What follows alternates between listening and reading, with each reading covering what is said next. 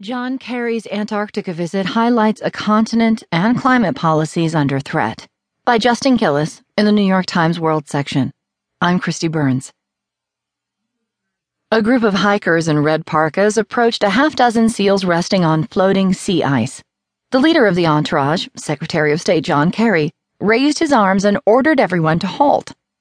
As an ethereal silence descended, Kerry cocked his head in the stillness of one of the world's last truly wild places.